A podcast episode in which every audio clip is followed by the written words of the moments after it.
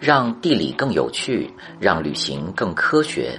想要了解大千世界的更多精彩，就要关注地理狗看世界。一万千秋月洒下满城雪，风儿微动心摇曳。这头儿应乱，那边就起斜。我拉你背走过去。陕西省位于中国中部，南方和北方、东部和西部在这里成功牵手。中国的大地原点。就是测算经纬度的基准点，就在西安附近的泾阳县。在很长一段时间，中国都在使用一九八零西安坐标系。中国使用的精确北京时间也是由陕西天文台发布。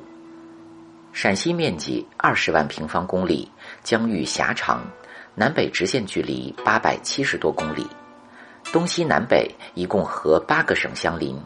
也算是中国邻居最多的省之一了。东部以黄河为界，与山西相望。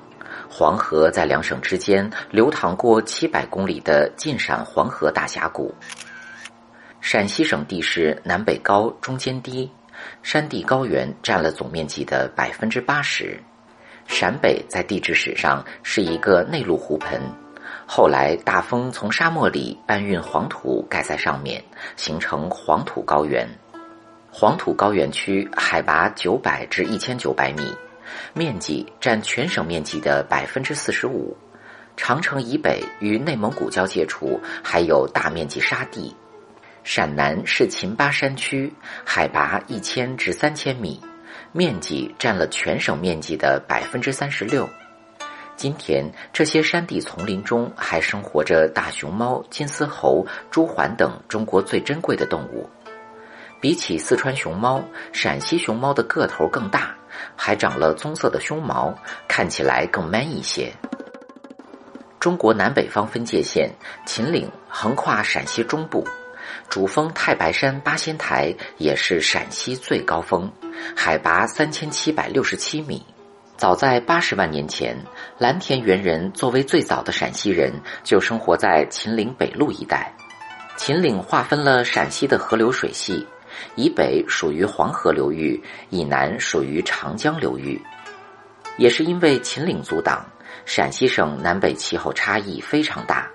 陕北有些地区降水量还不到三百毫米，陕南大巴山一带降水量可以突破一千八百毫米。是中国南水北调的主力。陕北地区干旱，适合种植小米；陕南地区的水稻甚至可以一年三熟。陕北人牧着羊，唱着信天游；陕南人的饮食方言都更偏向于四川、湖北。安康一带家家户户都要泡泡菜。秦岭在不断抬升过程中，北坡发生大规模断裂下陷，成为关中地堑。关中地堑是中国主要的地震带之一。一五五六年，今天渭南市一带发生过死亡人数超过八十万的强烈地震。在黄河最大支流，也是含沙量最大的支流渭河的冲击下，一片平坦肥沃的冲积平原形成了，被人们称为关中平原。关中平原西起宝鸡，东至潼关，长三百六十多公里，宽窄不一。宝鸡只有三十公里宽，西安有一百公里，占全省土地面积的百分之二十四。秦岭北麓七十多条河流流过，土地肥沃，水源充沛，从古至今都是陕西自然条件最好的地区。耕地占了全省一半，是中国小麦主产区，也是世界最大的苹果种植区。大约在六七千年前。关中地区就出现了大量女性当家做主的母系部落。在中国古老的传说中，黄帝和炎帝在今天陕西咸阳七水河和宝鸡清江河边长大。后继在这里教人们种地。史官仓颉创造了汉字，九圣杜康酿造出美酒。中国第一本诗歌总集《诗经》开篇“关关雎鸠，在河之洲”，描写的故事就发生在渭南河川湿地。大约在三千年前，陕西泾河渭河流域兴起了一个周人部落。周人因为种地种得好，扛起西周王朝的大旗。在今天西安建都镐京。周朝以今天河南省三门峡市陕州区为界，把土地分为陕西和陕东。陕州以西被叫做陕西，这个名字也延续至今。周朝人以礼乐制度规范社会，制定了中国最早的历法，创造了饮食礼仪，奠定中国传统文化的基础。今天，陕西的羊肉泡馍就是源自于西周时代的肉羹。同时，周朝青铜器的制造工艺炉火纯青，宝鸡因为大量出土青铜器，被称为中国青铜故乡。宝鸡出土的毛公鼎是刻字最多的青铜，今天是台北故宫的镇馆之宝。宝鸡盒尊上面刻有中国铭文，这是关于中国的最早文字记载。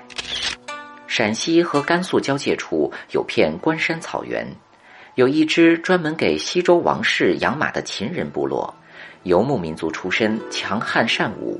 秦人战斗力爆表，第一次武力统一了中国，建立秦王朝。虽然十四年就草草收场，但秦王朝所倡导的标准化管理，例如郡县管理、语言文字、马车行驶规范等，被中国历代王朝所承袭。今天陕西也被简称为秦。公元前二百零六年，秦朝下线。反政府武装首领项羽占领关中地区，非常大方的开始分封土地。关中的陕北分给秦朝的三名投降将领，陕西的代号三秦由此得名。还把汉中一带分给了街头小混混造反起家的刘邦，还给了个 title 叫汉王。结果没多久，刘邦反杀了项羽，建立汉朝，定都长安。此后，中国形成了一个以关中平原为中心的政治文化系统，汉人、汉族、汉字、汉语都是源于此。关中地区也因为拥有大量帝王陵墓而被称为“东方帝王谷”。为此，西安地铁被誉为中国最艰难的工程，天天都能挖出文物，随时在停工的边缘试探。一直到唐朝。长安都是当时世界上规模最大的城市，人口最多的时候超过百万，面积是当时欧洲最大城市君士坦丁堡的七倍。中国丝绸纺织业相当发达，官府有东西之势，生产优质的丝织品，并且垄断全球丝绸制作工艺数百年。来自汉中的外交家张骞，开拓了一条从长安连通欧洲古罗马帝国的丝绸之路。用中国柔软的奢侈品彻底腐蚀了远在欧洲的罗马贵族，这种商业繁荣延续了几百年，长安成为政治开明、商业繁荣、信仰自由的世界中心。大批来自印度、波斯、阿拉伯半岛的人们在长安做生意，还有来自世界各地的留学生。长安城的建筑规划至今都对日本和韩国有影响。人们吃着阿拉伯的面，看着印度的杂技、波斯的歌舞，引领着热烈大胆的审美和包容开放的文化。琵琶自波斯起，沿丝绸之路传入长安，在经历了本土化的演变之后，成为唐朝国乐。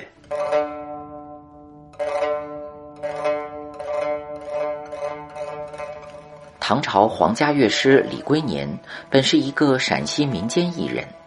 他所创作的《秦王破阵乐》被称为秦王腔，也是最早的秦腔乐曲。秦腔这种古老的音乐形式，至今还在陕西这片土地上唱响。从秦汉时代开始，关中、陕北有很多边疆少数民族居住活动，陕西也是一个民族融合的舞台。一旦中原王朝动乱，少数民族就会大举南下。在魏晋南北朝时期，长安成为西晋、前赵等几个短暂王朝的国都。在很长一段时间，关中地区的氐、羌、匈奴、鲜卑等民族人数已大大超过了汉族。游牧民族的快意恩仇已经融入今天陕西人的血液中。在中国经济政治中心转向江南之后，陕西成为西北边陲抵御外敌的最前沿。在元朝统治陕西的过程中，有大批蒙古军队驻守陕西，蒙古军人征战四方，携带的家属工匠中有一部分来自于波斯和阿拉伯半岛。这些曾经生活在陕西的外国人，成为今天陕西回族人的祖先。西安回坊保存着七座古老清真寺，寺里还刻有汉、阿拉伯、波斯文字的古老碑石。骁勇善战的民风影响下，每每在国家危亡之际，陕西总是站在保家卫国最前线。在抗日战争时期，西安事变的发生，促成了全民族团结抗战。一支由三万多名陕西愣娃组成的队伍夜渡黄河，先后粉碎了日军的十一次进攻，始终将日军抵挡在黄河以东。中国东部沦陷，陕西安置了十万难民，古老城墙被改造成防空洞，保护了万千国人的安危。河南、山东、山西等省的一些工厂也迁至陕西，宝鸡和西安成为西北工业中心。东部几所高校西迁至陕西汉中，成立西北联合大学。西北联大发展成为今天的西北工业大学、西北农林科技大学等中国一流大学，也让陕西跻身成为拥有一百多所高等院校的科教大省。一九三五年，红军长征到达陕北，延安成为那个觉醒年代有志青年们人人向往的圣地。黄土高原孕育了一边跳大秧歌一边解放全中国的千军万马。陕西是个矿产大省，石油储量中国第三，煤天然气储量均排中国第四。陕北油田是中国开发最早的油田，榆林一个地方的煤炭储量就占了中国百分之十二。今天的陕西不但是中国能源化工基地，还是电力、机械、航空航天、汽车制造等领域领先的工业重地。同时，从帝王的陵墓、贵妃的澡堂到唐僧的办公大楼，陕西依靠这些世界级的文化古迹跻身旅游大省。游客们在唐代回坊里撸串儿，在明代城墙上跑马，在灿烂文明里穿行。川原缭绕浮云外，宫阙参差落照间。诗意的南方水乡和雄浑的北方大地在这里相遇，山川的丰饶秀美和历史的古韵生香在这里缠绕。陕西这片土地写满了古老中国的风华绝代，也塑造了果敢刚毅、情深义重的陕西人。如今，气吞山河的古老文明幻化成热闹鲜香的市井气息。人们唱着秦腔，玩着摇滚，活得飘逸洒脱。愿很快我们都能再次来到这里，行走鲜衣怒马的古都宫阙，遥望中国最古老的乡愁。以上就是今天的全部内容。让地理更有趣，让旅行更科学。想要了解大千世界的更多精彩，就要关注地理狗看世界。长安夜